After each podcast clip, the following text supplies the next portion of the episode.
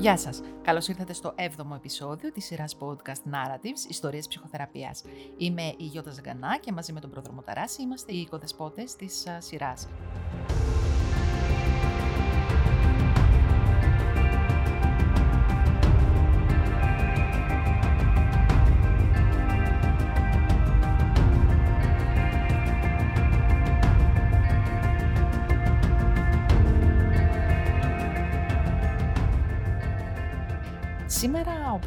Πρόδρομος ε, αναλαμβάνει έναν άλλο ρόλο ε, και θα μας αφηγηθεί την ιστορία του David, ενός α, θεραπευουμενού του.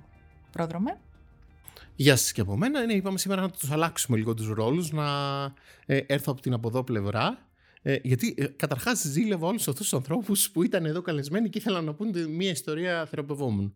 Θέλω κι εγώ να πω τη δικιά μου, λοιπόν. Με μεγάλη μου χαρά, εμένα. Ωραία. Ε, λοιπόν, ήθελα να, να μιλήσουμε για αυτή την ιστορία του David.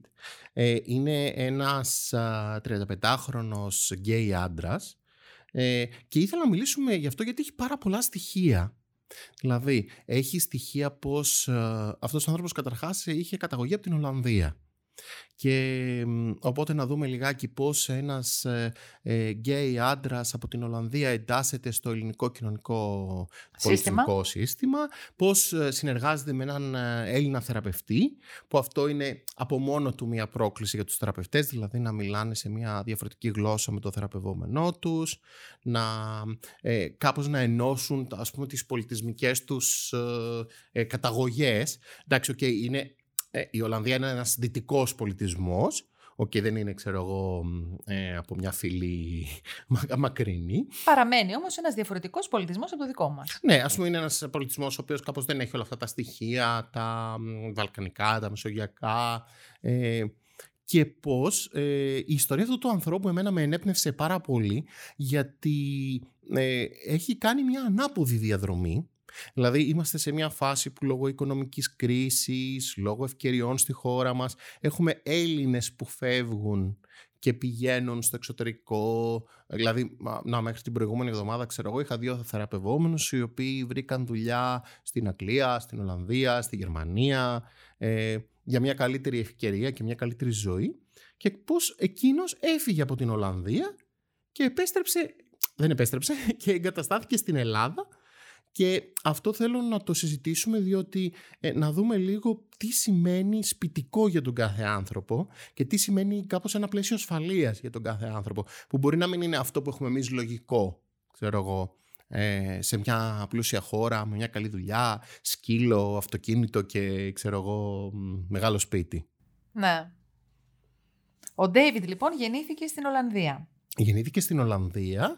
Ε, η μητέρα του πολύ σύντομα από τη στιγμή που γέννησε τον Ντέιβιντ νομίζω και ακόμα και όταν ήταν έγκυος είχε κάποια προβλήματα με τον πατέρα του οικογενειακά και νομίζω ήταν ο Ντέιβιντ ε, έξι μηνών κάπου εκεί όπου χώρισαν με τη μητέρα του και ο πατέρας του έφυγε, παντρεύτηκε μια άλλη γυναίκα σχετικά σύντομα ε, και έκανε καινούργια οικογένεια. Όντας ακόμα ο Ντέιβιντ μωρό. Ναι. Ε, ήταν κοντά στην ηλικία των τριών ή τεσσάρων όταν ξαναέκανε καινούργια οικογένεια και έκανε παιδιά και αυτό έχει σημασία γιατί αυτή ήταν και μια πολύ μεγάλη, ε, ένα πολύ μεγάλο ορόσημο για τη ζωή του Ντέιβιντ. Η μητέρα του πολύ γρήγορα όμως παντρεύτηκε πιο γρήγορα από τον πατέρα του και έκανε ένα κοριτσάκι σχεδόν 1,5 χρόνο μετά τη γέννηση του Ντέιβιντ. Μικρή διαφορά. Ναι, μια μικρή διαφορά. Οπότε έχουμε και αυτή τη συνθετότητα εδώ που συζητάμε, δηλαδή ότι έχουμε έναν άνθρωπο ο οποίος βρίσκεται σε ένα σπίτι με ένα πατριό ας πούμε ε, και ένα καινούριο παιδί από τον δεύτερο γάμο της μητέρας του που ζουν όλοι μαζί. Με τον, με τον μπαμπά του, το βιολογικό μπαμπά του, είχε ο Ντέιβιντ επικοινωνία και σχέσεις ή από τη στιγμή που έκανε δική του οικογένεια απομακρύνθηκε; Λοιπόν, αυτό είναι λίγο αυτό που ξεκινάει και με την ιστορία του και αυτό θα το βρούμε σε πάρα πολλά, σε πάρα πολλά σημεία της ιστορίας του. Ε, δηλαδή ότι αυτό το παιδί είχε μάθει από πολύ νωρίς να είναι ένα πολύ χρήσιμο παιδί για όλους. Οπότε κοίτα να δεις τώρα τι γινόταν. Όταν αυτό το παιδί ε, ερχόταν ως επισκέπτης στην καινούργια οικογένεια του πατέρα του που δεν είχε κάνει ακόμα παιδιά, δηλαδή σε αυτόν και στην ε, καινούργια του σύζυγο, η καινούργια του σύζυγος τον ήθελε πάρα πολύ. Γιατί αισθανόταν ότι έτσι κάπως δημιουργείται η αίσθηση της οικογένειας, ότι έτσι κάπως θα κρατήσει το σύζυγό της το καινούριο, ότι της έλειπε πολύ το να έχει παιδιά, δεν μπορούσε νομίζω να κάνει και παιδιά, είχε κάποιες δυσκολίες. Οπότε τον αξιοποιούσε τον David σαν ότι κάπως φτιάχνει την κορνίζα. Δηλαδή κλείνει το, είμαστε ο, ξέρω εγώ, ο άντρας, η γυναίκα και το παιδί, πηγαίνανε εκδρομές, ε, του είχε ένα ξεχωριστό δωμάτιο, του παίρνε δώρα για τα Χριστούγεννα και η μητέρα του, η μητέρα του Ντέιβιτ, ε, κάπως τον προωθούσε προς αυτό γιατί και εκείνη θεωρούσε ότι αυτό είναι το σωστό να κάνει και ότι όλοι θα την καμαρώνουν αν ε, το παιδί της διατηρεί καλές σχέσεις ε, και με τον ε, βιολογικό του πατέρα. Οπότε, ό,τι συνέστημα και αν είχε, δηλαδή μπορεί να τον έβριζε το βιολογικό του πατέρα, μπορεί να έλεγε άσχημα πράγματα για αυτόν, τον πίεζε, διότι αισθανόταν ότι ε, στην κοινωνία ε, θα καμαρώνει ότι να εγώ ε, κατάφερα και το παιδί μου έχει σχέσεις ξέρω εγώ και με τους δύο γονείς του Οπότε αυτό το παιδί από πολύ μικρό μπήκε στο στόχαστρο του να είναι χρήσιμο και για τους δύο του γονείς. Δηλαδή για τον ε, βιολογικό του πατέρα ήταν πολύ χρήσιμο στο να κλείνει ας πούμε το κάδρο της οικογένειας και να βοηθάει και την σύνδεση με τη γυναίκα του και τη μητέρα του τη βοηθούσε πάρα πολύ να αισθάνεται πολύ περήφανη για το πόσο πολιτισμένα ας πούμε έχει κάνει όλη αυτή την ε, επεξεργασία. Και στην πορεία μεγαλώνοντας ο, ο David. Στην πορεία λοιπόν να να δεις τι έγινε τώρα. Ε, όταν κατάφερε τελικά και έκανε δύο δίδυμα κοριτσάκια η μητριά του, ε, ξαφνικά του είπανε ε, από εδώ και πέρα δεν θα κοιμάσαι στο δωμάτιο που σου είχαμε, θα κοιμάσαι στον ξενώνα. Και σταδιακά ε, του λέγανε ότι ξέρεις κάτι, ε, δεν θα τρως μαζί μας τα Χριστούγεννα, διότι ε, θα φάμε οικογενειακά. Ακόμα πιο σταδιακά μου περιέγραφε στην αρχή ότι το ρωτάγανε, ξέρω εγώ, κάθε χρόνο μέχρι να γεννηθούν αυτά τα κοριτσάκια ε, της μητριάς του, το ρωτάγανε κάθε χρόνο τι δώρο θέλεις; και εκείνο ζητούσε κάτι και συνήθως του το έπαιρναν. Ε, μου περιγράφει λοιπόν ένα σκηνικό όπου ζητάει κάτι ε, ξέρω εγώ θέλω να μου φέρετε ένα, ξέρω εγώ, ένα παιχνιδάκι, ένα κάτι ε, του λένε, ξέρεις δεν θα μπορέσουμε να το πάρουμε αυτό, David, γιατί δεν είναι τα χρήματα αρκετά και το βρίσκει κάτω από το δέντρο, εις διπλούν, για τις αδερφές του. Oh. Από τότε κάπως άρχισε να αντιλαμβάνεται ότι εκείνος είναι παρήσακτος και ότι κάπως δεν τον επιθυμούν. Ε, επιστρέφοντας τα συναισθήματα αυτά στην ε, μητέρα του, η μητέρα του του έλεγε ότι βέβαια εννοείται ότι για αυτούς θα πάρουν καλύτερα πράγματα ξέρω εγώ γιατί ε, κάπως συμβάλλει οικονομικά και η μητέρα ξέρω εγώ η μητριά. Άρχισε λοιπόν να έχει αυτή την αίσθηση ότι είναι ο παρήσακτος. Σταδιακά άρχισαν να μειώνονται κάπως οι επισκέψεις, οι επισκέψεις ώσπου έπεσε στο τραπέζι ε, από τη μητέρα του τη μητέρα του David, ε, έπεσε στο τραπέζι η ιδέα ότι ε, μήπως θα ήταν καλή ιδέα αφού ζούμε όλοι μαζί στο ίδιο σπίτι, εγώ, εσύ, η αδερφή σου και ο πατριός σου, ε, να πάρεις το όνομα του πατριού σου. Δηλαδή να λεγόμαστε όλοι με το ίδιο όνομα, ξέρω εγώ. Αν όλοι λεγόμαστε Ταράς, ξέρω εγώ, να μην λέγεται κάποιος Ζαγανά, ξέρω εγώ, να έχουμε όλοι το ίδιο όνομα. Η μητέρα λοιπόν πάντα είχε στο νου της ότι πρέπει να κάνει το σωστό δεν επεξεργαζόταν καθόλου τη συναισθηματική αποτύπωση ας πούμε, αυτού που γινόταν. Ήθελε πάντα να κάνει το σωστό. Δηλαδή, τι, τι είναι το σωστό, διάβαζε και πολλά βιβλία ψυχολογίας κτλ. Αλλά αυτό που κάπως την ε, κινητροδοτούσε ήταν να έχει μια καλή εικόνα προς τα έξω. Οπότε και εκείνη τον έβλεπε, επειδή είχε άλλο επώνυμο, τον έβλεπε το γιο της τον David σαν ένα κομμάτι ε, παράτερο που κάπως παιδάκι μου όταν εμφανιζόταν η οικογένεια δεν μπορούσε να λένε έχονται οι τρεις με το ένα επώνυμο και ένας τέταρτος να έχει άλλο επώνυμο, της χαλούσε την εικόνα. Και έβαλε στο τραπέζι εκεί κοντά στο τέλος του δημοτικού του δικού μας ας πούμε ότι πώς θα σου φαινόταν να αλλάξουμε το όνομά σου και να το πάρουμε στο όνομα του πατριού σου. Εκείνος το άκουσε σαν μια καλή ιδέα γιατί κάπως ε, το αισθανόταν ότι θα πάρει αποδοχή από τον ε, πατριώτη, ο οποίος ήταν ένας πολύ καλός άνθρωπος, αλλά κάπως περιορισμένος συναισθηματικά, διότι ήταν ένας άνθρωπος ο οποίος δούλευε όλη μέρα, ήταν στις οικοδομές, ήταν σε ας πούμε χειρονακτικές εργασίες, έλειπε όλη τη μέρα, δεν είχε καθόλου κώδικες επικοινωνίας, αλλά γενικά ήταν ένας καλόκαρδος άνθρωπος. Ε, το πήρε λοιπόν σαν αποδοχή και εκεί έχουμε μια πολύ σημαντική ε, στιγμή της ε, ε, ζωής του, όπου κάποιος τον αποδέχεται και τον διεκδικεί να πάρει το όνομά του. Όμως έχουμε και μία στιγμή ε, απώλειας. Διότι σκεφτείτε ας πούμε ε, και ιδιαίτερα στην ελληνική πραγματικότητα και εδώ έρχεται και κάτι πολιτισμικό. Με στην ελληνική πραγματικότητα δεν είναι εύκολο να αλλάξει όνομα επώνυμο σε ένα παιδί με τους, ε, όλους τους, τους γονείς, ξέρω εγώ, εν ζωή. Ε, είναι πολύ μεγάλη διαδικασία και γραφειοκρατική και δεν είναι τόσο εύκολο να ας πούμε υιοθετήσεις ε, το υπόνυμο του πατριού σου με τόση εύκολη συνθήκη. Εκεί είναι πιο εύκολο γραφειοκρατικά να γίνει και οι άνθρωποι μπορούν να το κάνουν σχετικά άνετα. Οπότε αρχίζουμε λοιπόν και έχουμε δύο πολύ σημαντικά στοιχεία σε αυτήν την ιστορία που τα διαπραγματευτήκαμε πολύ και θεραπευτικά. Το ένα στοιχείο είναι ότι αυτός ο άνθρωπος δεν το διεκδίκησε ο βιολογικός του πατέρας να πει «Ρε παιδιά, συγγνώμη, αυτό είναι το δικό μου το παιδί, έχει το δικό μου το όνομα». Ε, Πώς του αλλάζετε εσείς όνομα, ξέρω εγώ, και από το όνομα το δικό μου του δίνετε το άλλο όνομα. Ο πατέρας είπε: Α, ok, okay. έπρεπε να υπογράψει ο πατέρας για να γίνει αυτή η αλλαγή. Και είπε: Ok. Okay. Συμφώνησε εύκολα δηλαδή. Ναι, ναι, κάντε ό,τι θέλετε, έχετε δίκιο. Και αυτό ήταν ένα πολύ σοβαρό δεύτερο πλήγμα του, για τη ζωή του Ντέιβιτ, όπου ο βιολογικός του πατέρας στην πραγματικότητα δεν τον διεκδικεί καθόλου, όντας εν ζωή, όντας σε κάποια επικοινωνία, η οποία τότε εκείνη τη στιγμή είχε αραιώσει βέβαια, ε, δεν διεκδικεί καθόλου ε, την, ας πούμε, την πατρότητα. Εμείς πολιτισμικά την πατρότητα την φέρουμε και μέσα από το όνομα. Ναι, βέβαια. Εντάξει, τώρα για λόγους ισότητας ένα παιδί μπορεί να πάρει το επώνυμο και των δύο γονέων, αλλά κάπως ακόμα πολιτισμικά, νομίζω και, και κάπως ο δυτικός πολιτισμός, την έννοια της σύνδεσης και της οικογένειας τη φέρει μέσα από το όνομα. Λοιπόν, έγινε εκεί. Οπότε αυτό το παιδί έζησε δύο πράγματα. Έζησε μια διπλή απόρριψη σταδιακά από τον ένα γονιό και μια ε, πρόσκληση από τον ας πούμε καινούριο του γονιό. Μια παρένθεση εκεί. Λοιπόν, στην ψυχοθεραπεία ε, άρχισε να μου λέει ο πατέρας μου, ο πατέρας μου, ο πατέρας μου, ο πατέρας μου, ξέρω εγώ, και μετά άρχισε να μου λέει ο μπαμπάς μου.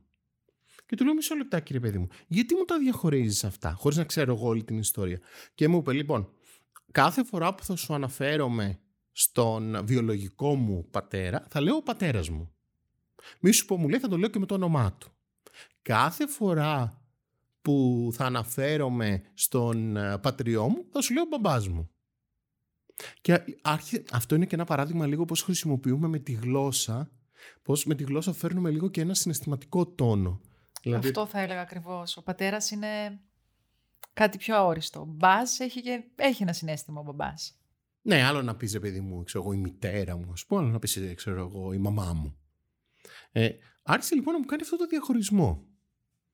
Ε, όμως ακόμα και από τον ε, καινούριο του μπαμπά ας πούμε που πλέον είχε και το όνομά του δεν έπαιρνε ιδιαίτερη ε, έτσι, προσοχή και ιδιαίτερη ανασχόληση. Ήταν ένας καλός άνθρωπος που κάποτε του έκανε και κάποια πλάκα, ε, κάποτε του λέγε και κανένα αστείο. Το μόνο feedback δηλαδή που έπαιρνε αυτό το παιδί ήταν ένα feedback σε σχέση με το που τα καταφέρνει και που όχι. Τίποτα άλλο. Δηλαδή, τα πας καλά, ναι, ωραία, μια χαρά. Είμαστε ευχαριστημένοι. Ε, όλα, σε όλα τα υπόλοιπα δεν ασχολιόταν καθόλου. Δηλαδή ήθελε να γίνει ηθοποιός ε, ήταν πολύ, μεγάλο του, πολύ μεγάλη του επιθυμία να γίνει ηθοποιός γιατί το παιδί μέσα από αυτό προσπαθούσε να εκφραστεί. Του λέγανε ότι αυτό δεν έχει να κάνει με achievement, ας πούμε, με επιτυχία, άρα μωρέ, άστο καλύτερα. Αυτά κάπως είναι μέρος, μέρος της ιστορίας του. Ας πούμε, η μητέρα του, για το θέμα του ότι ήταν γκέι, επειδή ήταν by the book, ας πούμε, το ότι μια σωστή μητέρα αποδέχεται το γιο της όταν είναι γκέι, της είπε ε, «Είμαι γκέι, και ε, επειδή κάπως ήταν και πολύ εστιασμένη στον εαυτό της ε, αυτή η γυναίκα, του είπε «Α, ωραία, έχω κάνει κάποιο λάθος και δεν μου το έχεις πει νωρίτερα». Και λέει, όχι, όχι, απλά τώρα ένιωσα κάπως την ανάγκη να σου το πω. Λέει, μάλλον δεν θα ήμουν καλή μητέρα για να ε, μην μου το έχεις πει, ξέρω εγώ πιο νωρίς, της το είπε στα 17. Όχι, λέει μια χαρά. Λέει, νιώθω πολύ άνετα που στο λέω και κάπως θέλω να το μοιραστώ μαζί σου. Και σε ποιον το είπες πρώτος; Ε, λέει, το είπα ε, στον φίλο μου, ξέρω εγώ, τον τάδε. Αυτός είναι πιο σημαντικός από μένα, ε. ε. και όλο έγινε γύρω από το συνέστημά της. Αυτή κάπως είναι και όλη τους η σχέση. Δηλαδή μια μητέρα η οποία προσπαθούσε να κάνει τέλειους ε, χειρισμούς, αλλά από πίσω υπήρχε ότι το συνέστημα ήταν αυτοί οι τέλειοι χειρισμοί θα έρθουν να με αποθεώσουν ως γονιό. Όχι ε, θα σε, ξέρω εγώ, θα σε εμπεριέξουμε συναισθηματικά ανάλογα με το τι περνάς. Οπότε όλοι οι χειρισμοί ήταν σχετικά σωστοί. Αλλά το συνέστημα από κάτω δεν υπήρχε πουθενά, ήταν όλο γύρω από εκείνη. Πάμε λίγο στο πώς με βρήκε αυτός ο άνθρωπος. Ε, αφού είχε κάνει διάφορες σχέσεις που συνήθως αυτές τις σχέσεις ε, το πρόσημο ήταν πάντα ο άλλος, προσπαθούσε πάντα να ευχαριστήσει τον άλλον, δεχόταν όλους τους όρους. Σκεφτείτε ένα παιδί που είχε φάει από τόσο μικρό απόρριψη, το βασικό του σχέδιο ήταν όποιος του λέγει ότι με ενδιαφέρεις ή μου είσαι σημαντικός, πήγαινε μαζί του. Δηλαδή δεν είχε κάποιο κριτήριο προσωπικό, και αυτό είναι ένα κομμάτι που δουλεύουμε στη θεραπεία μέχρι και σήμερα, ότι βρε παιδί μου, ε, ένα προσωπικό κριτήριο, ξέρω εγώ. Σ' αρέσει, δεν σ' αρέσει, ε, αισθάνεσαι, ξέρω εγώ, πιο κοντά, ε, ακούς πράγματα που σου φαίνονται περίεργα; Όχι. Όποιος του λέγες έχω ανάγκη ή μου είσαι σημαντικός, ήταν το κλειδί για να μπει στη ζωή του. Να είναι στο κάδρο. Ναι, γιατί αυτό το παιδί δύο πράγματα κυνηγούσε. Να είναι σημαντικό μέσα από το να το αποδέχονται και να είναι επιτυχημένο. Προσέξτε όμως αυτή η εντολή, και ήταν ένα κομμάτι που δουλέψαμε πολύ στη θεραπεία. Είχε μία αόριστη εντολή ότι πρέπει να πετυχαίνει. Αλλά, για να κάνει και τους γονείς του περήφανου ήταν σε παρένθεση, αλλά δεν υπήρχε καμία εντολή για το. Ωραία, σε τι να πετύχει, ρε παιδιά, να γίνει γιατρός, να γίνει, ξέρω εγώ, αστροφυσικός. Η εντολή ήταν πρέπει, είσαι πολύ έξυπνος, πρέπει να πετυχαίνεις. Τελείωσε λοιπόν μια διοικητική σχολή και άρχισε να κυνηγάει θέσεις. Όταν άρχισε να μου λέει στην ε, συνεδρία για τις θέσεις που κυνηγούσε τις επαγγελματικές, ήταν η μία πιο άσχετη από την άλλη. Δηλαδή μπορεί να ξεκινούσε από το να είναι, ξέρω εγώ, ε, διευθυντής, ας πούμε, ξέρω εγώ, σε ένα τραπεζικό οργανισμό και μετά να πηγαίνει στο Υπουργείο Συγκοινωνιών, ξέρω εγώ. Ε, έπιανε και θέση στο δημόσιο και η καριέρα του είχε εκτοξευτεί. Έπαιρνε πάρα πολύ καλό μισθό, έπαιρνε τη μία θέση μετά την άλλη, αλλά ήταν ένα πράγμα αόριστο. Δηλαδή, ε, μπορεί να άκουγες δηλαδή, αν, αν, είχα την ευκαιρία να διαβάσω το βιογραφικό του, το φανταζόμουν, ας πούμε, ξέρω εγώ, από υδραυλικός ε, ξέρω εγώ, γιατρός και από γιατρός. Ε, δικηγόρος. Δικηγόρος, ανάλογα με το τελικά ποιος τον ήθελε. Δηλαδή διαχειριζόταν έναν ετεροπροσδιορισμό σε σχέση μόνο με το ποιος τον ήθελε. Και κατά τα άλλα, δούλευε το πρωί μέχρι το βράδυ, έπαιρνε συνεχώς προαγωγές, ήταν πάρα πολύ χρήσιμος όπου τον έβαζες και στις προσωπικές του σχέσεις πάλι το ίδιο. Προσπαθούσε. Του λέγει, ας πούμε, ένας ε, σύντροφός του, θα ήθελες να έχουμε ανοιχτή σχέση; Ναι, έλεγε αυτός. Ε, ενώ δεν ήθελε. Ε, θα ήθελες, ξέρω εγώ, να μένω πότε πότε και με έναν άλλο μου φίλο; Ναι, έλεγε αυτός. Ε, αρκεί να κάπως να του δείχνει το καλό παιδί. Χαρακτηριστικό είναι ένα παράδειγμα όπου ε, για πρώτη φορά τον προσκαλεί κάποιος σύντροφός του να φάει με την οικογένειά του τα Χριστούγεννα. Είναι μια εμπειρία που μου την περιγράφει λοιπόν και λέει πόσο άσχημα ένιωσε εκείνη την ε, ε, φορά γιατί δεν τον δέχτηκαν καλά, του έκαναν κριτική, ε, αμφισβητούσαν κάποια πράγματα, έκαναν κριτική και στον γιο τους και γύρισε αυτή την εμπειρία να την πει στη μητέρα του. Και η μητέρα του του είπε, συγγνώμη, ε, η πρώτη φορά που έκανες Χριστούγεννα με κάποιο σύντροφο ήταν στη μαμά του αλουνού. Άρα εγώ είμαι σήμαντη για σένα. Μα της λέει ήταν μια πολύ κακή εμπειρία, θέλω να στη διηγηθώ κτλ. Μα λέει, όχι, όχι, όχι, λέει. Πώς τόλμησες και μου το έκανες αυτό; Η πρώτη σου εμπειρία, δηλαδή, σε σχέση με, το, με τα Χριστούγεννα και πρώτη φορά που φέρνεις ένα αγόρι στο σπίτι, ξέρω εγώ να φάμε όλοι μαζί, ήταν με τους γονείς του αλουνού. Και εστίασε εκεί. Καταλαβαίνεις λοιπόν ότι αυτός ο άνθρωπος ε, πουθενά δεν μπορούσε να εστιάσει στο δικό του το συνέστημα. Εμένα λοιπόν πώς με βρήκε και πώς βρέθηκε στην Ελλάδα; Στην Ελλάδα βρέθηκε λοιπόν όταν από την πολύ μεγάλη του αγωνία για το σώμα του άρχισε να ανεβάζει και κάποιες φωτογραφίες στο διαδίκτυο ε, πιο αισθησιακές. Ένα παιδί λοιπόν που, είχε, που είναι πολύ εμφανίσιμο παιδί ε, άρχισε να έχει πάρα πολλές αμφιβολίες για το σώμα του, για τη διάπλασή του, για το πώς είναι, για το αν αρέσει και από το διαδικτύο έπαιρνε πάρα πολύ μεγάλη... Ναι, έπαιρνε πολύ αποδοχή. Του κάνανε likes, του ζητούσαν κι άλλα, του στέλνανε μηνύματα, είχε φτιάξει και ένα fan club. Ε, κάποια στιγμή λοιπόν κάποιος σύντροφός του του είπε Α, πολύ ωραίο υλικό έχεις. Έλα να γυρίσουμε και με ένα home video, ας πούμε, ένα βίντεο ερωτικό, αισθησιακό. Είπε αυτός γιατί όχι. Αυτό είναι, αυτό είναι πολύ χαρακτηριστικό στην ιστορία του David, ότι ε, έρχεται κάποιος και του λέει ε, Είσαι πολύ καλός. Δεν κάνουμε αυτό και έλεγε αυτός, γιατί όχι. Και αφού το έλεγε το ναι, προσπαθούσε να χωρέσει την επιθυμία του μέσα σε αυτό. Έλεγε Α, και εγώ θα πάρω από αυτό. Γιατί αυτά τα βίντεο, η τάση τώρα με το OnlyFans και αυτά είναι πάρα πολύ διαδεδομένα. Και ε, θα έπαιρνε και κάποια εξτρά χρήματα. Τώρα βέβαια δεν τα χρειαζόταν τα χρήματα γιατί είχε πολύ καλή καριέρα. Ε, απλά όπου του λέγε σε επιθυμώ και σε αποδέχομαι, του λέγε ναι. Η επόμενη κίνηση ήταν ότι του είπε ε, ότι ξέρεις συνεργάζομαι και με ένα γραφείο escorts συνοδών, γκέι συνοδών, θα ήθελες να πας εκεί. Και λέγε, α ναι, ωραία ιδέα, γιατί όχι. Και θα σε θέλαν πολύ γιατί είσαι πολύ όμορφος και τα λοιπά, γιατί όχι. Όταν το ρώτησα στη θεραπεία, βρε παιδί μου, πώς και το σκέφτηκες αυτό, ξέρω εγώ, δεν σκεφτόσουν τον κίνδυνο, την έκθεση, τη δυσκολία που μπορεί να αντιμετωπίσεις, έλεγε Μα ξέρεις πόσο κολακευτικό ήταν για τη δική μου ιστορία ένας άνθρωπος να πληρώνει για να έχει σεξουαλική επαφή μαζί μου. Του λέω πώς το εκλάμβανες αυτό; Μίλησαν μια τεράστια αποδοχή ότι είμαι τόσο όμορφος και τόσο επιθυμητός που κάποιος τα πλήρωνε για να, με, για να κάνει σεξ μαζί μου. Άρχισε λοιπόν να έχει ε, μια παράλληλη δραστηριότητα ε, επαγγελματική ως escort. Και παράλληλα έκανε και τις ταινίες που πια είχαν αρχίσει αυτές και απέδιδαν οικονομικά. Και ο ένας το ζητούσε, ο άλλος το ζητούσε. Αυτό έτσι πώ γίνεται λίγο με το OnlyFans είναι ότι μπορεί κάποιος να ζητάει guest κάποιον άλλον που είναι σχετικά γνωστός και να κάνουν ας πούμε κάποια guests μαζί και να κάνουν όλο αυτό. Οπότε είχε αρχίσει και έπαιρνε πάρα πολύ αποδοχή. Το κοινό ε, ήθελε κι άλλο κι άλλο. Ε, αυτό το παιδί λοιπόν τι έκανε, προσδιορίσε όλη του την καριέρα και τη ζωή του ανάλογα με την ε, ας πούμε αισθησιακή σκηνή χωρίς όμως να το έχει επιλέξει πραγματικά. Όμως αυτό που ήθελε να γίνει ηθοποιός, mm-hmm. ίσως βρήκε ένα τρόπο για να το εκφράσει. Ναι, γιατί σίγουρα και ε, το ηθοποιός έχει και κάνει ένα κομμάτι θαυμασμού, αποδοχής και όλα αυτά.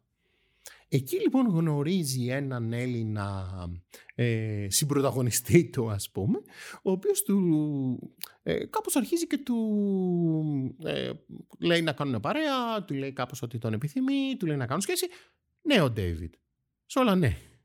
Έρχεται η ώρα λοιπόν που ως ε, συνοδός τον ε, προσλαμβάνει, ο συνοδό τον προσλαμβάνει κάποιος συνάδελφός του στη δουλειά. Είχε τότε μια πολύ υψηλή θέση σε ένα υπουργείο της Ολλανδίας και τον προσλαμβάνει ένας πιο senior ας πούμε ε, διοικητικός ο οποίος γίνεται και ένα σκηνικό όπου ε, κάπως πάει το προφυλακτικό, κάτι γίνεται και για να τον εκδικηθεί λοιπόν ο, το αφεντικό του, ας πούμε, ο συνάδελφός του, αρχίζει και διαδίδει φήμες ότι ε, ξέρετε ο συνάδελφός σας αυτός κάνει αυτή τη δουλειά.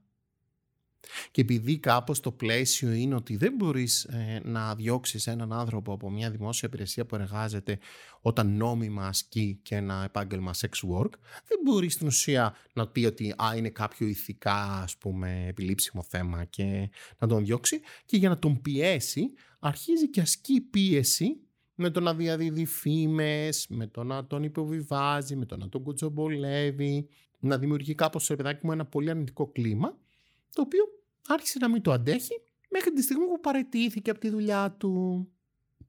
Ε, εκείνη την ώρα λοιπόν έρχεται ο σύντροφός του Έλληνας και του λέει Α, by the way, ξέρω εγώ, εγώ ε, σκέφτομαι να γυρίσω στην Ελλάδα. Πολύ ωραία, του λέει αυτός. Να παντρευτούμε. Λέει, ποια είναι η νομοθεσία στην Ελλάδα, σύμφωνο συμβίωσης. Πάμε να παντρευτούμε.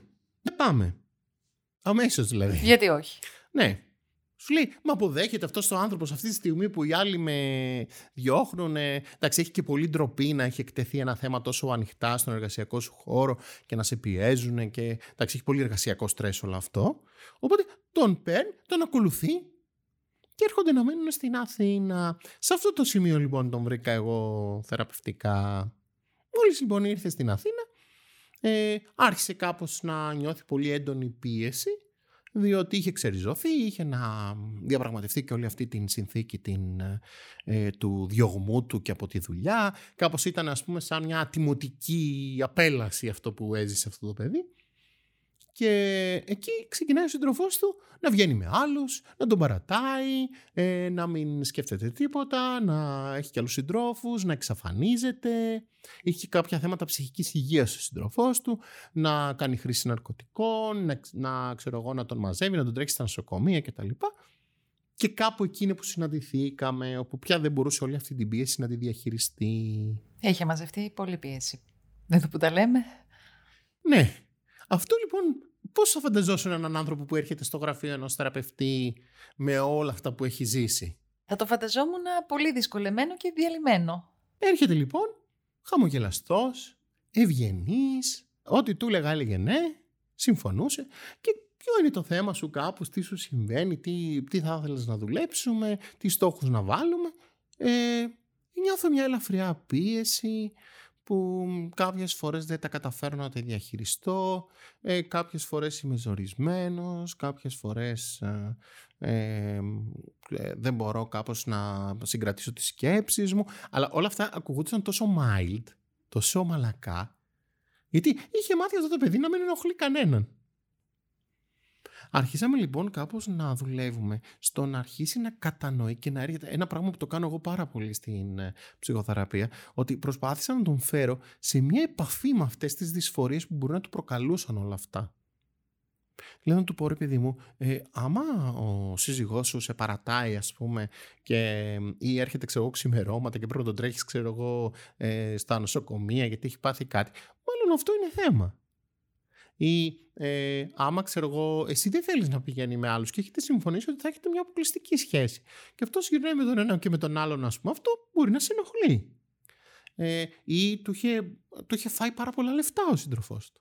Ο Ντέιβιντ, αυτό ήθελα να πω. Στην Ελλάδα εργάζεται σε escort γραφείο, εργάζεται σε ε, κάνεις σε ταινίε ε, αισθησιακού περιεχομένου; Ποια είναι η δουλειά του στην Ελλάδα; Βρήκε μια δουλειά ε, σε ένα μεταφραστικό κέντρο, γιατί ξέρει πάρα πολύ καλά την ε, Ολλανδική γλώσσα. γλώσσα. Και τον ε, απορρόφησαν αμέσως. Και στην ουσία, ε, επειδή υπήρχε πάρα πολύ ανάγκη για μεταφραστές σε μια τέτοια γλώσσα, δούλεψε σχεδόν αμέσως. Δηλαδή, με το που πάτησε το πόδι του εδώ, είχε και μια οικονομική κάπως αυτονομία. Ναι, τουλάχιστον το επαγγελματικό λειτουργεί κανονικά. Ναι. Τώρα, βέβαια, ακούτε ένας άνθρωπος ο οποίος έχει κάνει μια τόσο υψηλή διοικητική καριέρα, που ξαφνικά βρίσκεται στην Ελλάδα με ένα σύντροφο και να κάνει το μεταφραστή. Δηλαδή, ε, ε καθόλου προσδιορισμό σε σχέση με το. Πού το πηγαίνεις, βερπεδάκι μου, ξέρω εγώ. Ε, αρχίσαμε να δουλεύουμε λοιπόν πάνω στην επαφή με τη δυσφορία. Δηλαδή αυτό που θέλαμε να κάνουμε ήταν να δημιουργήσουμε ένα χώρο όπου αυτός ο άνθρωπος να υπάρχει. Δηλαδή να έχει επαφή με τα συναισθήματά του, να αισθάνεται αποδοχή. Δηλαδή, εγώ νομίζω ότι φάγαμε όλο το πρώτο χρονικό διάστημα αυτός ο άνθρωπος να αισθάνεται ότι ε, κι άλλη μια φωνή, δηλαδή η δική μου, ε, επικυρώνει τις δυσφορίες του, τους θυμούς του, τις ενοχλήσεις του, ε, τις αγωνίες του και ότι δεν του λέει ρε μου κάτσε εκεί και κάνε το να δουλέψει ότι έλα εδώ να δούμε τι γίνεται γιατί αυτό δεν είχε καθόλου χώρο. Και δεν δουλεύει. Ναι. Και σταδιακά λοιπόν μετακινήθηκε σε ένα δικό του σπίτι. Ε, ακόμα δεν τολμούσε να πειράξει το, το σύμφωνο. Είχαν κάνει σύμφωνο συμβίωσης. Ε, δεν μπορούσε να πειράξει ακόμα το σύμφωνο συμβίωσης. Το θεωρούσε πολύ μεγάλη προδοσία για το σύντροφό του που με πολύ μεγάλη αποδοχή τον είχε φέρει στην Ελλάδα. Και μέχρι, μέχρι και που έφυγε δηλαδή από το σπίτι με τον σύντροφό του, ε, το έδινε δανεικά, τον βοηθούσε, τον έπαιρνε τηλέφωνο, έβγαινε μαζί του. Και όταν κάπως άρχισα να του λέω, ρε παιδί μου, ωραία, ε, έστω περιγραφικά άρχισες να μου μιλάς λίγο για το πώς αισθάνεσαι για αυτόν τον άνθρωπο. Ε, άρχισες σταδιακά να σχηματίζει κάποια ψήγματα δυσφορίας σε σχέση με αυτόν. Δουλεύοντας ε, όλοι μας κάπως στη συνέχεια της πορείας, ε, άρχισε να μεγαλώνει στις δυσφορίας και να πηγαίνει προς το να ε, λύσει το συμφωνό συμβίωσης, το οποίο κάπως το έζησε και πολύ θριαμβευτικά ως μια πολύ μεγάλη του επιτυχία, όπου για πρώτη φορά στη ζωή του, έτσι το νοηματοδότησε, αυτός ο άνθρωπος ε, εκείνος απέριπτε. Εγώ Μια συνθήκη. Ναι, εγώ νομίζω ότι ο σύντροφός του, και μέχρι και τώρα να ήταν, πούμε, δεν θα είχε πρόβλημα να έχει σύμφωνο συμβίωσης μαζί του. Δεν του κόστιζε κάτι. Είχε ένα στενοφόρο κάτω από το σπίτι του, σε εισαγωγικά. Δανεικά. Ναι, είχε δανεικά. Είχε ένα σύντροφο που ήταν εκεί συνέχεια. Δεν είχε κανένα πρόβλημα. Ο, ο David λοιπόν τι έκανε; Για πρώτη φορά αποφάσισε ότι είναι πιο προστατευτικό να είναι μόνος του και να φροντίσει τον εαυτό του, αυτό είναι πολύ σημαντικό σημείο της ιστορίας του, παρά να βρίσκεται σε μια σχέση που άλλος θεωρητικά τον θέλει, αλλά τον ταλαιπωρεί πολύ. Να είναι χρήσιμος όπως ήταν και σε όλη την παιδική ηλικία. Ναι. Βεβαίως καταλαβαίνετε ότι αυτό είναι ένας μηχανισμός ο οποίος δεν έφυγε τόσο γρήγορα, διότι το επόμενο βήμα ήταν ότι πήγε σε ένα σπίτι όπου ήταν ε, μόνος του και πάνω που άρχισε να μου λέει πώς βρήκε λίγο την ησυχία του, πώς αισθάνεται ότι μπορεί να φροντίσει λίγο το χώρο του. Άρχισε κάπως να λέει ότι ας πούμε ποτέ δεν είχα σκεφτεί ότι μπορώ να επιλέξω ένα έπιπλο που να μου αρέσει. Πάντα σκεφτόμουν ότι είναι το πιο χρήσιμο, ότι είναι το πιο σωστό, ότι είναι το πιο οικονομικό και ποτέ δεν αποφάσιζα με προσωπικά κριτήρια. Και μια άσκηση μάλιστα ήταν κάπως να ε, επιλέγει όλα τα πράγματα στο σπιτιού του του καινούριου με προσωπικά κριτήρια. Δηλαδή να μην λέει τι είναι το πιο φθηνό, τι είναι ξέρω εγώ, το πιο, πιο σωστή επιλογή, ε, τι είναι ξέρω εγώ, πιο αντέχει πιο πολύ. Να λέει ποιο μου αρέσει πιο πολύ, για να του δώσουμε χώρο κάπως να υπάρχει αυτός ο άνθρωπος. Ε, το επόμενο βήμα ήταν ότι κάπου γνώρισε έναν ε, γκέι μετανάστη, ε, πολιτικό πρόσφυγα από μια χώρα, ο οποίος του είπε θα μπορούσα να μείνω για μερικές μέρες στο σπίτι σου. Αυτές οι μερικές μέρες έγιναν 1,5 χρόνος. Όπου προσπαθούσε πάλι να πείσει τον εαυτό του ότι ε, ξέρετε κάτι ρε παιδί μου, αυτός ο άνθρωπος έχει πάρα πολύ ανάγκη. Εγώ είμαι, ξέρω εγώ, έχω το προνόμιο να έχω γεννηθεί, ξέρω εγώ, σε μια σχετικά εύπορη ε, περιοχή του πλανήτη. Αυτός ο άνθρωπος είναι πολύ πονεμένος, έχει πάρα πολλά προβλήματα και του παραχώρησε ένα μικρό σπίτι για ένα διάρρη. Του παραχώρησε λοιπόν το μισό του σπίτι όπου το έκανε, ε, πώς το λένε, δωμάτιο φιλοξενίας του πολιτικού πρόσφυγα.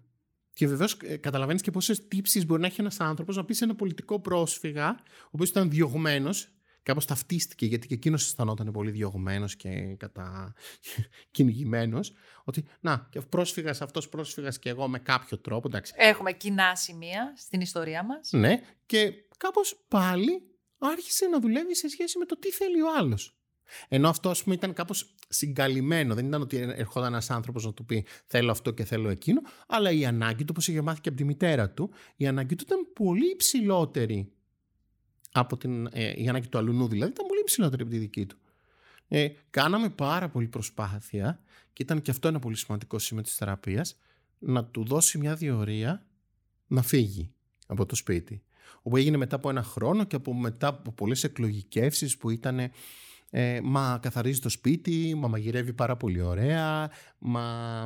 ο οποίος δεν του έδινε χρήματα έτσι, δηλαδή δεν, δεν συνεισφέρει στο σπίτι δηλαδή, με κάποιο τρόπο. Φιλοξενία. Ήταν καθαρά φιλοξενία.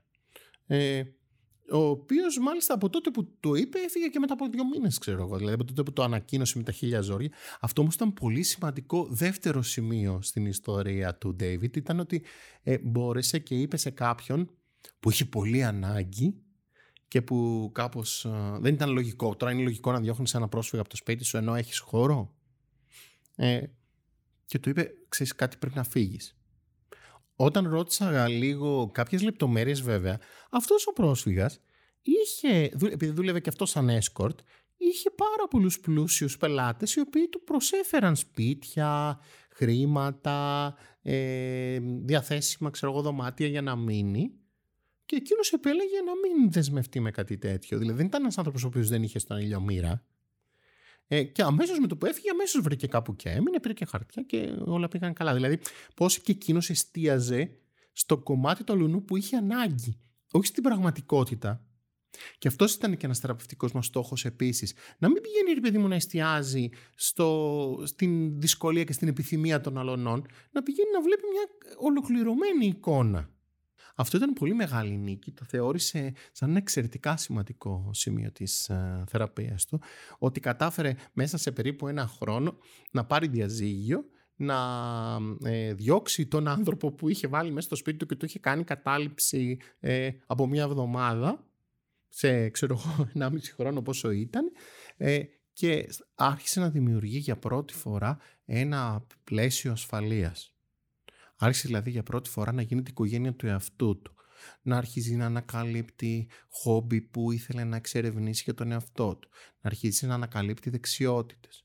Ε, ένα πράγμα πούμε, που ανακάλυψε και δουλέψαμε πολύ ήταν σε σχέση με την επαφή του με την αρρενωπότητα διότι κάπως αυτό που του είχαν περάσει από το σπίτι ήταν ότι «OK, ρε παιδί μου δεν πειράζει που είσαι γκέι, αλλά εντάξει, καταλαβαίνεις ότι οι γκέι δεν μπορούν να είναι αρρενωποί. Άρα δεν μπορούν να κάνουν αρρενωπές δουλειές, δεν μπορούν να βιδώνουν κάδρα, δεν μπορούν να ασχολούνται ξέρω εγώ, με τα τεχνικά, δεν μπορούν να έχουν καθόλου ξέρω εγώ, στοιχεία παραδοσιακά αρρενωπά». Και άρχισε λοιπόν να φτιάχνει το σπίτι του, να βιδώνει πράγματα, να κατασκευάζει πράγματα με τα χέρια του, να ανακαλύπτει δηλαδή. Συγχρόνως είχε πάρει μια μηχανή και έραβε ε, ρούχα και κάπως να συνθέτει τον εαυτό του. Αυτό κάπως δουλεύαμε εκείνη την περίοδο. Να κάνει μια σύνθεση. Να λέει, α, είμαι και αρενόπος, έχω και ας πούμε παραδοσιακά ε, θηλυκά στοιχεία. Ε, μπορώ να ράβω και πράγματα, μπορώ και να ζωγραφίζω. Μπορώ και να βιδώνω και στον τοίχο, ξέρω εγώ, κάδρα και να φτιάχνω και τα υδραυλικά. Εντάξει, λέει ηλεκτρολογικά, δεν θέλω να ασχολούμαι γιατί φοβάμαι. Ε, και άρχισε κάπως να σχηματίζει μία εικόνα εαυτού που είχε πια επαφή με τα δικά του στοιχεία. Η συνέχεια της ιστορίας είναι ότι ε, κάπου ε, μετά τον πρώτο χρόνο και αφού τελειώσαν οι διακοπές του καλοκαιριού ε, άρχισε να διαπραγματεύεται μήπως επιστρέψει πίσω στη χώρα του. Ε, αυτή η διαπραγμάτευση πιο πολύ είχε να κάνει με το ότι αισθανόταν ότι πρέπει να επιστρέψει πίσω και να πάρει μέρος αυτής της ντροπής, δηλαδή να μην αισθάνεται διωγμένος συζητήσαμε λίγο για το πλάνο του, το οποίο ήταν ένα προσωπικό πλάνο για πρώτη φορά. Έλεγε, θα κάνω ένα προσωπικό πλάνο, θα επιστρέψω για λίγο καιρό, για ένα μήνα, για ενάμιση στη χώρα μου, θα περπατήσω στους ίδιους δρόμους, θα πάω να δω συναδέλφους που εκτιμούσα και μου φέρθηκαν καλά και θα επιστρέψω πίσω όχι σαν διωγμένος, αλλά με ένα προσωπικό πλάνο. Να κάπως να πατήσω στα ίδια σημεία που ένιωθα ντροπή για τον εαυτό μου, ε, πιο υπερήφανος. Μετά την επιστροφή του από τη χώρα του ήταν και η στιγμή που σταμάτησε όλη τη δουλειά του escorting. Δηλαδή σταμάτησε πια να ασχολείται με αυτό το αντικείμενο.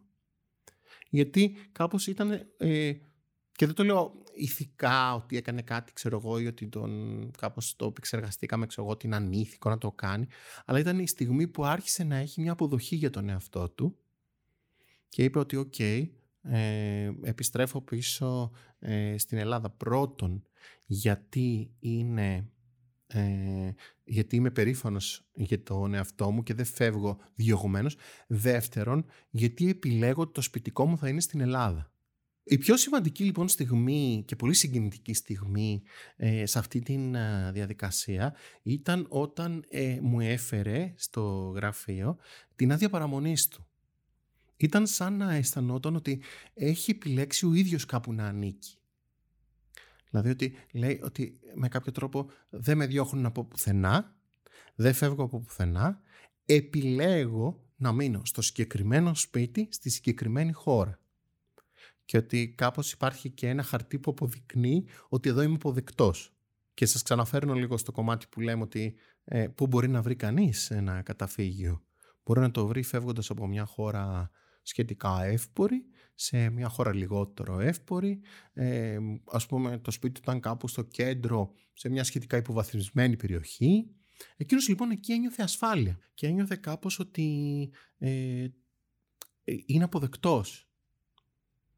Επόμενο σημαντικό στοιχείο σε αυτήν την ιστορία είναι ότι με παίρνει έντρομος ένα απόγευμα Σαββάτου και μου λέει ότι βρισκόταν με κάποιον σύντροφό του, μάλλον περιστασιακό σύντροφο, γιατί είχε αποφασίσει να μην ξανακάνει ε, κάποια μόνιμη σχέση για να κάνει αυτό το χώρο στον εαυτό του να δώσει και να κατανοήσει και να μην ξαναμπεί σε αυτό το χάσιμο. Ήταν σαν μια άσκηση που είχε βάλει στον εαυτό του και μάλιστα όταν τον ρώταγα, ξέρω, βγαίνεις κανένα ραντεβού, βλέπεις, μου λέει, Όχι, θα κάνω αυτό το χώρο για τον εαυτό μου, για να μπορέσω κάπως να έρθω σε επαφή και να διασφαλίσω ότι δεν θα μπει κάποιος να μου κάνει αεροπειρατεία στην ζωή μου ξανά.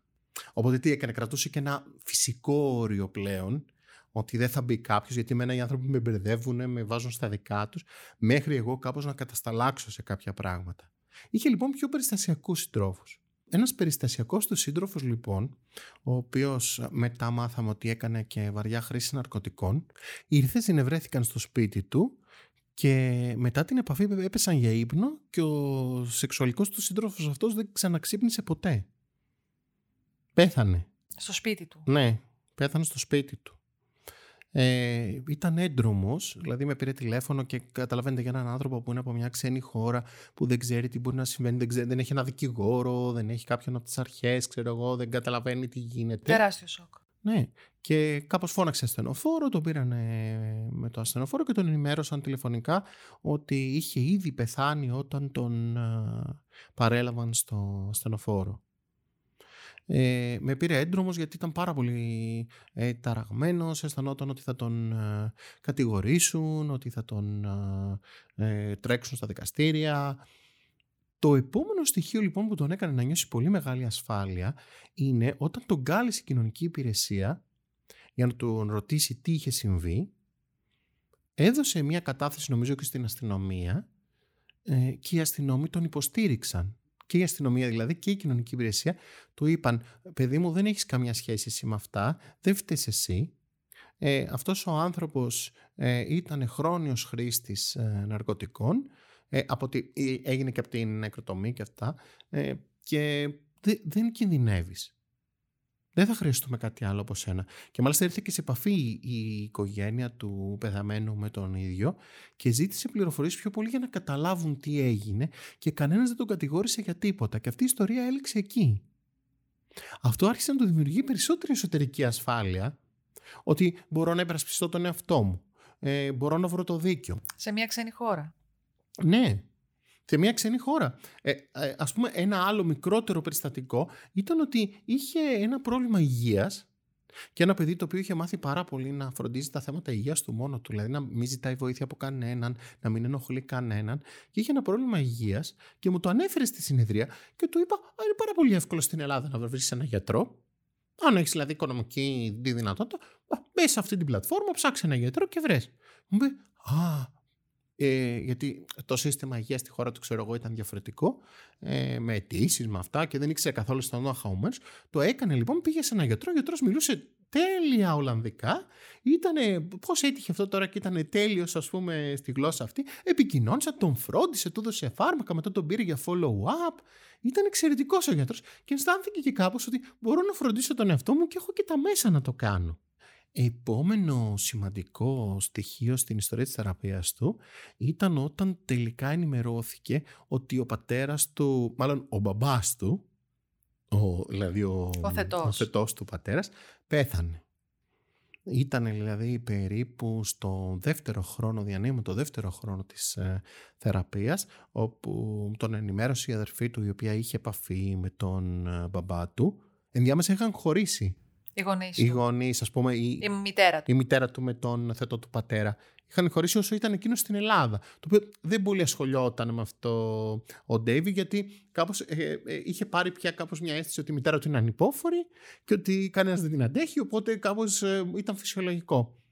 Ε, και ενώ είχε ξεκόψει κάπως από τις πολλές επαφές με τη μητέρα του, η οποία το, για το μόνο λόγο που επικοινωνούσε μαζί του ήταν για να του κάνει παρατήρηση που δεν είναι καλός γιος και δεν την παίρνει τηλέφωνο.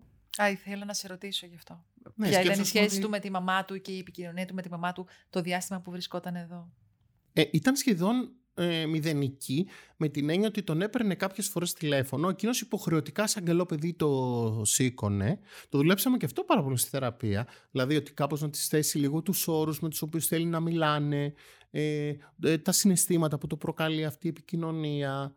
Ε, και κάπως άρχισε να τις ξεκόβει την επικοινωνία που όμως εκείνη αποφάσισε να μην του ξαναμιλήσει όταν της είπε, ξέρεις κάτι, θα μιλάμε πέντε λεπτά για το τι γίνεται με τη ζωή σου και μετά θα ρωτάς για μένα. Εκείνη του είπε, μα αυτό είναι κάτι πάρα πολύ εγωιστικό, ε, τα παιδιά πρέπει να ακούνε τους γονείς και εγώ περνάω πάρα πολύ δύσκολο γιατί παίρνω διαζύγιο με τον ε, μπαμπά σου και θα πρέπει να με ακούσει. Και εκείνος της είπε: Ναι, αλλά εγώ είμαι σε μια ξένη χώρα. Ε, έχω πάρει και εγώ διαζύγιο ε, πριν από σένα. Ε, έχω πάρα πολλά θέματα. Έχω θέματα εδώ να προσαρμοστώ στο πλαίσιο. Ε, έχω διωχτεί όπως έχω διωχτεί. Ε, από τη δουλειά. Από τη δουλειά. Το οποίο κάπως και μέσα από τη θεραπεία της το αποκάλυψε πώ διώχτηκε, διότι για να την προστατεύσει δεν της είχε πει τίποτα. Της είχε πει απλά πάω με το σύντροφό μου στην Ελλάδα γιατί θα είναι καλύτερα για να την προστατεύσει. της είχε πει. Και της τα διηγήθηκε όλα και κάπως ε, εκείνη του είπε «Α, εντάξει, αλλά εγώ έχω πάρα πολλά προβλήματα και χρειάζομαι να σου μιλάω». Και της είπε ότι αν δεν αποφασίσεις ότι έστω και ένα τηλεφώνημα στα δύο που κάνουμε την εβδομάδα θα αφορά εμένα, θα ήθελα να μην μιλάμε. Και του είπε εντάξει δεν θα μιλάμε.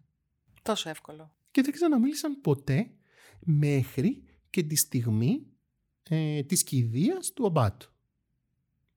Μαθαίνει λοιπόν από την αδερφή του ότι ο μπαμπάς του βρέθηκε ε, πεθαμένος μέσα στο σπίτι ε, μόνος του μάλλον από κάποιο καρδιολογικό θέμα. Τι έγινε λοιπόν, ε, αυτή ήταν η περίοδος της καραντίνας, οπότε οι πτήσεις γενικά ήταν δύσκολο πράγμα, ε, τα πρωτόκολλα, όλα αυτά ήταν δηλαδή η πρώτη σκληρή καραντίνα και αυτό κάπως ήταν απαγορευτικό να πάει να παρευρεθεί στην κηδεία. Όμως ε, την παρακολούθηση αυτή την κηδεία έχουν αυτή την υπηρεσία ε, με streaming. Ναι. Δηλαδή παραβρέθηκε ας πούμε στην κηδεία του μπαμπά του ε, μέσω κάμερας. Διαδικτυακά.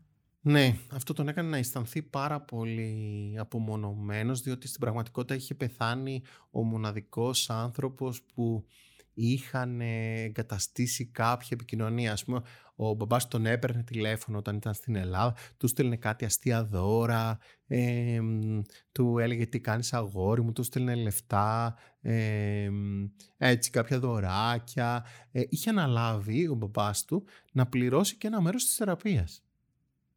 Του έλεγε «Α, ξεκίνησε τη θεραπεία, δεν είσαι καλά».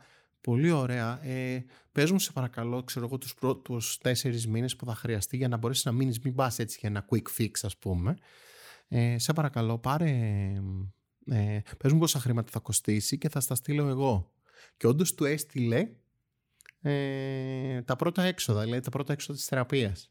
Γιατί έπαιρνε και ένα σχετικά βασικό μισθό εδώ στην Ελλάδα ε, χάνοντας τον πατέρα του, άρχισε, τον μπαμπά του, άρχισε να ε, κάπως αισθάνεται πολύ μεγάλη μοναξιά και άρχισε να αποσυντονίζεται. Ε, άρχισε να λέει ότι μάλλον θα χρειαστεί να ξαναγυρίσω πίσω στη χώρα μου, ε, μάλλον θα χρειαστεί να πάω πίσω, να δω τι θα κάνω, δεν ξέρω τι να κάνω εδώ. Άρχισε πολύ να αποσυντονίζεται και εκεί ε, είχε, είχε αρχίσει να κάνει πολύ στενή σχέση μαζί μου, δηλαδή είχε πολύ ε, συνδεθεί θεραπευτικά και συναισθηματικά μαζί μου και εκεί άρχισε κάπως να υπονοεί ότι αν θα, τον, αν θα το επέτρεπα να φύγει. Δηλαδή, αν, ε, άρχισε να υπονοεί ότι αν θα του έδινα την άδεια να φύγει από την Ελλάδα και από την θεραπευτική σχέση και να πάει να βρει ε, το συγγενής του μπαμπά του και κάπως να πάει και στο μνήμα του πατέρα του και του μπαμπά του και λοιπά. Ε, ήταν μια πάρα πολύ επίσης συγκινητική στιγμή όταν του είπα ε, δεν, δεν με το έχει ζητήσει Κάπως το έφερνε από εδώ, το έφερνε από εκεί, το έφερνε παραπέρα και τι θα σκεφτόσουν και τα λοιπά. Και του είπα, με ρωτάς αν σου επιτρέπεται να φύγεις ε, και να πας να βρεις το μπαμπά σου και την οικογένειά του. Ε, βούρκωσε και δεν ήξερε τι να πει. Και του λέω, ε, έχεις το δικαίωμα να πας όπου θέλεις. Δεν θέλω εγώ να σε κρατήσω ε, για να μου κάνεις το χατήρι. Ε, θεωρώ ότι είναι πολύ σημαντικό να πας ε, γιατί θέλει να πάει στο διαμέρισμα που πέθανε, να δει πώς έγινε όλο αυτό. Πολύ σημαντικό να πας και να μείνεις όσο θέλεις και εγώ θα σε υποστηρίξω και διαδικτυακά να, ε, και δεν χάνεις την ε, επαφή μας αν την χρειάζεσαι. Ε, αυτό λοιπόν τον απελευθέρωσε πάρα πολύ και ξεκίνησε ένα τεράστιο ταξίδι σε όλο τον κόσμο όπου ε, έχουμε κάνει συνεδρίες σε όλα τα μήκη και τα πλάτη του κόσμου όπου πήρε στην ουσία τις τάχτες του μπαμπά του και στα μέρη που ήθελε να ε, ταξιδέψει ο μπαμπάς του, ε, μοίρασε και από λίγες. Αυτό ήταν μια διπλή δουλειά. Ήταν ένα ταξίδι κάπως που συνοδευόταν με τον μπαμπά του και έκανε και πλήρωνε και ένα μέρος του ονείρου του μπαμπά του, αλλά ήταν και μια στιγμή διαφοροποίησης από τον μπαμπά του, διότι είχε αρχίσει να φοβάται ότι και εκείνος θα πεθάνει μόνος, ότι ε, δεν θα έχει χαρεί τις σχέσεις και τους ανθρώπους, ότι δεν θα έχει πραγματοποιήσει τα όνειρά του όπως εκείνος. Έκανε δηλαδή ένα μεγάλο ταξίδι όπου στην ουσία ήταν ο ίδιος με τον εαυτό του και άρχισε να διαφοροποιεί και ποιος από, ποια από αυτά τα μέρη που πήγε τελικά που ήταν όνειρο του πατέρα του, ε, τον μπαμπά του, το, το, το, το διευκρινίζω αυτό συνέχεια, ε, ήταν και δικές του επιθυμίες. Ήταν δηλαδή και μέρη που θα πήγαινε και ο ίδιος. Κάνοντας όλο αυτό το πολύ μεγάλο ταξίδι, ε, επέστρεψε στην Αθήνα ε, με μια συνειδητοποίηση ότι δεν πρέπει πια να περιμένει από κανέναν να γίνει η οικογένειά του, αλλά να δημιουργεί εκείνος οικογένειες όπου χρειάζεται και να κάπως να είναι ο ίδιος οικογένεια για τον εαυτό του. Ήταν μια πάρα πολύ σημαντική στιγμή, διότι ε, άρχισε να διαφοροποιεί γενικά τον εαυτό του, δηλαδή να αρχίζει να λέει, ωραία, τι θα ήταν τώρα σωστό. Ο πατέρας του, ο μπαμπάς του, του άφησε μια περιουσία αρκετά μεγάλη, σχετικά λέει όχι εκατομμύρια, αλλά αρκετά μεγάλη που θα μπορούσε να το επιτρέψει να αγοράσει ένα σπίτι πίσω στη χώρα του ε, και να έχει και κάποια χρήματα, ξέρω εγώ, να μπορέσει να κινηθεί. Ε, η επιταγή λοιπόν της μητέρας ήταν ότι κάθε σωστός γιος γυρνάει πίσω στη χώρα του και χτίζει ένα σπίτι και ότι ο σωστός ε, άνθρωπος στη ζωή του πρέπει να έχει κάνει ένα κύκλο χτίζοντας ή αγοράζοντας ένα σπίτι.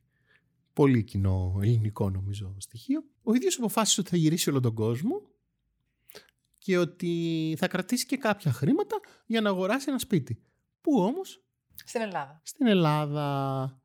Καταλαβαίνετε πόσο επαναστατικό ήταν αυτό, γιατί ακόμα μία επιθυμία οικογενειακή την έσπασε και μάλιστα ε, η επιθυμία ήταν ότι αυτά τα χρήματα που δεν ήταν βέβαια του μπαμπά του επιθυμία, ήταν της μαμάς του με τα χρήματα του μπαμπά του τώρα γιατί δεν ξέρω, ε, ε, ήταν να πάρει όλα τα χρήματα και να φτιάξει ένα ξέρω εγώ, παλάτι, ας πούμε, ξέρω εγώ, ένα τεράστιο σπίτι. Αν μη άντε καλά στην Ελλάδα, αλλά μα φτιάξει και κανένα.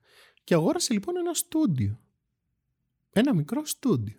Αυτό λοιπόν ήταν επίσης μια στιγμή που ε, αντιμετώπισε τον ίδιο του τον εαυτό, διότι ε, χρειαζόταν να έρθει να αντιπαρατεθεί με, το, με τις επιθυμίες ολονών, αλλά και με την έλλειψη προσωπικών γνώσεων, δηλαδή ε, γνώσεων για τον εαυτό του. Υπάρχει να ρωτιέται, ωραία, εγώ θα αγοράσω ένα σπίτι. Πώς θα είναι αυτό; Η μαμά μου λέει ότι πρέπει να είναι μεγάλο, ξέρω εγώ. Η οικογένειά μου λέει ότι είναι αυτό. Η αδερφή του, ξέρω εγώ, του λέγει μόλις το δεις, θα το ερωτευτεί στο σπίτι. Πώς θα είναι, βρε παιδιά, αυτό το σπίτι; Και εκεί κάναμε, αφιερώσαμε επίσης πάρα πολύ χρόνο για να το εξηγήσω ότι αυτό ήταν το στοιχείο που δεν του έδωσαν αυτόν τον ανθρώπο όσο μεγάλωνε. Να έχει μια βασική γνώση και εμπιστοσύνη στο τι επιθυμεί ο ίδιος. Οπότε, αν κάναμε αναγωγή στο σπίτι, ε, όλα του τα συναισθήματα, ε, για το τι χρειαζόταν, τι του έλειπε, τι ο ίδιος είχε ανάγκη, τι φαντάζεται και άρχισε να δημιουργεί ένα όραμα σχετικά με ένα δικό του σπιτικό που αυτή τη φορά θα του ανήκει κιόλας. Ποιοι θα θέλει να είναι μέσα, ε, πώς να εξυπηρετεί τη ζωή του, κοντά σε ποιους να είναι. Όπου αντιπαρατεθήκαμε και λίγο όχι προσωπικά, ε, αντιπαρατέθηκαν οι παλιές ας πούμε κάπως επιθυμίες και τα παλιά στερεότυπα με τα καινούργια.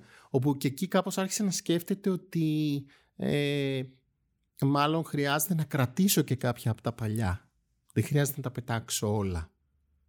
Δηλαδή κάποιες πιο λειτουργικές ε, στιγμές της ζωής μου πρέπει να τις κρατήσω οι πιο λειτουργικές εντολές. Ξέρω εγώ ότι ρε παιδί μου, ε, αν πάρεις ένα σπίτι, ξέρω εγώ, αν είναι σε μεγαλύτερο όροφο, μπορεί να έχει λιγότερο θόρυβο. Αυτό του λέω εντάξει, δεν χρειάζεται να το πετάξεις, εκτός αν ερωτευτείς ένα σπίτι που ξέρω εγώ είναι στον πρώτο όροφο και μου λέει κάτω από τρίτο δεν μου επιτρέπεται να έχω διότι η μητέρα μου θα έλεγε αυτό ε, κάτω από τρίτο ε, θα γίνει αυτό, πάνω από τρίτο θα γίνει το άλλο. Και του έλεγα, παιδί μου, OK, okay, ε, να κρατήσουμε το γεγονός ότι αν θέλεις θόρυβο ή όχι, αλλά να μην ε, γίνουμε τόσο ασφυκτικοί σε σχέση με μια εξωτερική εντολή. Ε, τελικά αγόρασε ένα σπίτι το οποίο ήταν στον τρίτο, δηλαδή που είναι κάτι ενδιάμεσο, διότι η εντολή κάπως της μαμάς του ήταν να έχει ένα ρετυρέ. Ε, ο ίδιος κοιτούσε κάτι με υπόγεια και μάλιστα μου λέει ότι ξέρεις, αυτό κάπως παιδί μου είναι μια διαδικασία, το, το καταλαβαίνει πια, ότι είναι μια διαδικασία ότι κάπως θέλω να γίνω ο αντιγονιός Δηλαδή κάπως να είναι, να, να μην επιλέξω κανένα από τα πράγματα που... Τις επιθυμίες. Τις επιθυμίες.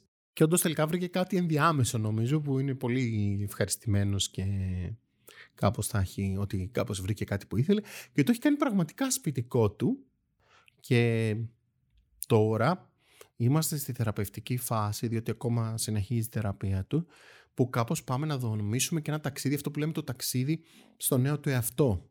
Δηλαδή ότι ε, είναι ρε παιδί μου ένα ε, ταξίδι ε, όπου έχει αφαιρέσει τις παλιές βαλίτσες, έχει ε, διαπραγματευτεί τα τραύματα και τις, ε, ε, κάπως τις απορρίψεις που έχει, έχει διαπραγματευτεί ποια στοιχεία μέσα στην ιστορία του έχουν, τον έχουν δυσκολέψει και τώρα κάπως είμαστε σε ένα ταξίδι που προσπαθεί πραγματικά σε ένα δεύτερο επεισόδιο της ιστορίας του να, δηλαδή, ε, να βρει σε ένα ασφαλές περιβάλλον που είναι το σπίτι του. Έχει κάνει πολλούς φίλους, έχει συνδεθεί με πάρα πολλούς ανθρώπους εδώ και από άλλες χώρες. Εξακολουθεί να είναι στο μεταφραστικό κομμάτι, στην ίδια δουλειά; Σταμάτησε να εργάζεται αυτό που έγινε επίσης, ναι, και δεν το έχω αναφέρει, είναι ότι με τα χρήματα που κληρονόμησε μπόρεσε για περίπου ξέρω εγώ, ένα χρόνο και κάτι να σταματήσει να εργάζεται προκειμένου πάλι να αρχίσει να εξερευνά το τι θα ήθελε να γίνει. Διότι και εδώ στην Ελλάδα, στο μεταφραστικό, όπως σας είπα και πριν, είχε έρθει ε, τίποτα. Γιατί κάποιος του είπε Α, εδώ σε θέλουμε. Ναι. Παρατήθηκε λοιπόν από τη δουλειά του με πάρα πολύ πάλι αγωνία γιατί η εντολή ήταν ότι τα καλά παιδιά δουλεύουν. Βασική εντολή που έπαιρνε αξία αυτός ο άνθρωπος από τη ζωή του ήταν ότι πρέπει να είναι επιτυχημένος στη δουλειά του. Και μάλιστα στη δουλειά του του πρότειναν κάποιες ε, προαγωγές όταν δούλευε, οι οποίες ε, με πάρα πολύ επεξεργασία τις είχε αρνηθεί, διότι του φαινόταν πάρα πολύ φυσικό ότι σου προτείνουν και λες όχι. Οπότε αυτός ο άνθρωπος είχε δομήσει ε, έναν ε, ασφαλή συναισθηματικό και εσωτερικό χώρο μέσα από το να αρνείται αυτές όλες τις πολύ δελαστικές αποδοχές που του πρόσφεραν οι άνθρωποι και τελικά τον βάζανε μέσα στο πλάνο τους και στο σχέδιό τους. Τώρα λοιπόν είναι σε ένα ταξίδι προς τον καινούριο το εαυτό όπου κάθε φορά που συναντιόμαστε ε, μου έρχεται με μία αποκάλυψη, μία ανακάλυψη για τον εαυτό, για του. Τον εαυτό του. Ε, Α, τώρα ε, καταλαβαίνω ότι ήθελα αυτό. Τώρα καταλαβαίνω ότι προτιμώ αυτό. Τώρα καταλαβαίνω γιατί έκανα αυτό, αλλά και τώρα καταλαβαίνω που θέλω να το πάω. Και αρχίζει και δημιουργεί ένα προσωπικό πλάνο επαγγελματικό. Τώρα δηλαδή βγαίνει κάποια ραντεβού με σκοπό την σύνδεση με κάποιο σύντροφο. Ε, όλο αυτόν τον καιρό που κάναμε συνεδρίες άλλαζε συνεχώς τα μαλλιά του. Δηλαδή, ερχόταν μια φορά ξανθό, την άλλη ξέρω εγώ με λαχρινό, την άλλη με κόκκινα μαλλιά, την άλλη.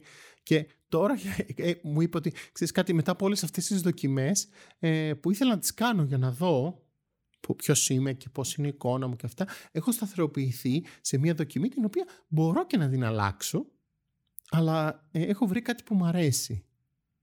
Και στην εμφάνισή μου και στο ποιος είμαι Οπότε έχει δομήσει λίγο την ε, εσωτερική ασφάλεια και την δική του ασφάλεια στο να δοκιμάζει πράγματα, αλλά και στο να σταθεροποιεί κάποιες ε, καινο, καινούργιες, καινούργιο-αποκτημένες ας πούμε ε, αξίες ή συνειδητοποιήσεις. Νομίζω ότι κάπως αυτό το ταξίδι θα τον συνοδέψω για λίγο ακόμα, δηλαδή να μπορέσει να χέρι-χέρι και με παρέα να συνειδητοποιήσει ή να προσθέσει ε, κάπως αυτή την εσωτερική εικόνα ε, να δομήσει αυτόν τον καινούριο εαυτό, να τον ταξιδέψει, να τον εξερευνήσει, να τον ευχαριστηθεί. Τώρα όντως, όντας ε, μάλλον σε μια ασφαλή πλέον συνθήκη, όπου ε, νομίζω δεν θα τον χαρίσει πια τόσο εύκολα σε κανέναν και θα τον προφυλάξει γίνοντας ο ίδιος μπαμπάς του εαυτού του. Και σταματώντας να λέει το γιατί όχι, γιατί όχι σε κάθε πρόσκληση, πρόκληση που αντιμετωπίζει καθημερινά. Τελευταία ερώτηση πριν κλεισουμε Ακόμα ράβει ρούχα με τη ρεπτομηχανή; Ή το έχει αφήσει αυτό, το έχει εγκαταλείψει. Ναι, είναι, είναι μια από τις πρώτες ανακαλύψεις που έκανε για τον εαυτό του και έχει καταφέρει και έχει κάνει ε, κάποια αξεσουάρ που τα ε, πουλάει στους φίλους του και είναι πάρα πολύ επιτυχημένος. Μια, μια παρένθεση σε αυτό ήταν ότι ακόμα και όταν έπιασε τη ραπτομηχανή δεν επέτρεπε στον εαυτό του να κάνει αποτυχημένα ραψίματα. Δηλαδή έλεγε ότι εφόσον πιάσω τη ραπτομηχανή που κάναμε αμάν να, την, να επιτρέψει στον εαυτό του να την αγοράσει, θα την πιάσω και θα κάνω επιτυχημένα πράγματα τα οποία μάλιστα μετά θα βγάζω λεφτά και θα τα πουλάω. Γιατί μόνο έτσι έχει νόημα. Και του έλεγα, καλά βρε παιδί μου, μπορεί να θέλεις να ράψεις δύο πράγματα, να περάσεις το χρόνο σου, να κάνεις κάτι για τον εαυτό σου. Όχι, όχι, μόνο έτσι έχει νόημα, αλλιώς είμαι αποτυχημένος. Πάλι αυτό με την επίδοση. Ε, τώρα λοιπόν κάνει κάποια πράγματα με τη χαλαρότητα, τα ευχαριστιέται, το βαριέται, το αφήνει, αλλά ε, και κάνει και πολύ ωραία πράγματα τα οποία τα δίνει στους φίλους του, άλλα τα πουλάει, αλλά κάπως με μια πολύ προσωπική ρε παιδί μου προσέγγιση και σε αυτό. Εύχομαι να το συνεχίσει, να απολαύσει το νέο του ταξίδι. Ε, νομίζω ότι ήταν, είναι τυχερός ο Ντέιβιτ που βρέθηκε στη ζωή του. Ε, ευχαριστούμε πρόδρομε, ευχαριστούμε και τον Ντέιβιτ που επέτρεψε να να μοιραστούμε την ιστορία του. Ήταν το 7ο επεισόδιο της σειράς podcast Narratives Ιστορίες Ψυχοθεραπείας με τη Γιώτα Ζαγκάνα και τον πρόδρομο Ταράση. Σε αυτό το επεισόδιο ακούσαμε τον πρόδρομο σε έναν άλλο ρόλο, όχι αυτό του οικοδεσπότη, αυτό του ε, θεραπευτή και αφηγητή, ε, που μας μετέφερε την ιστορία του David. Σας ευχαριστούμε πολύ.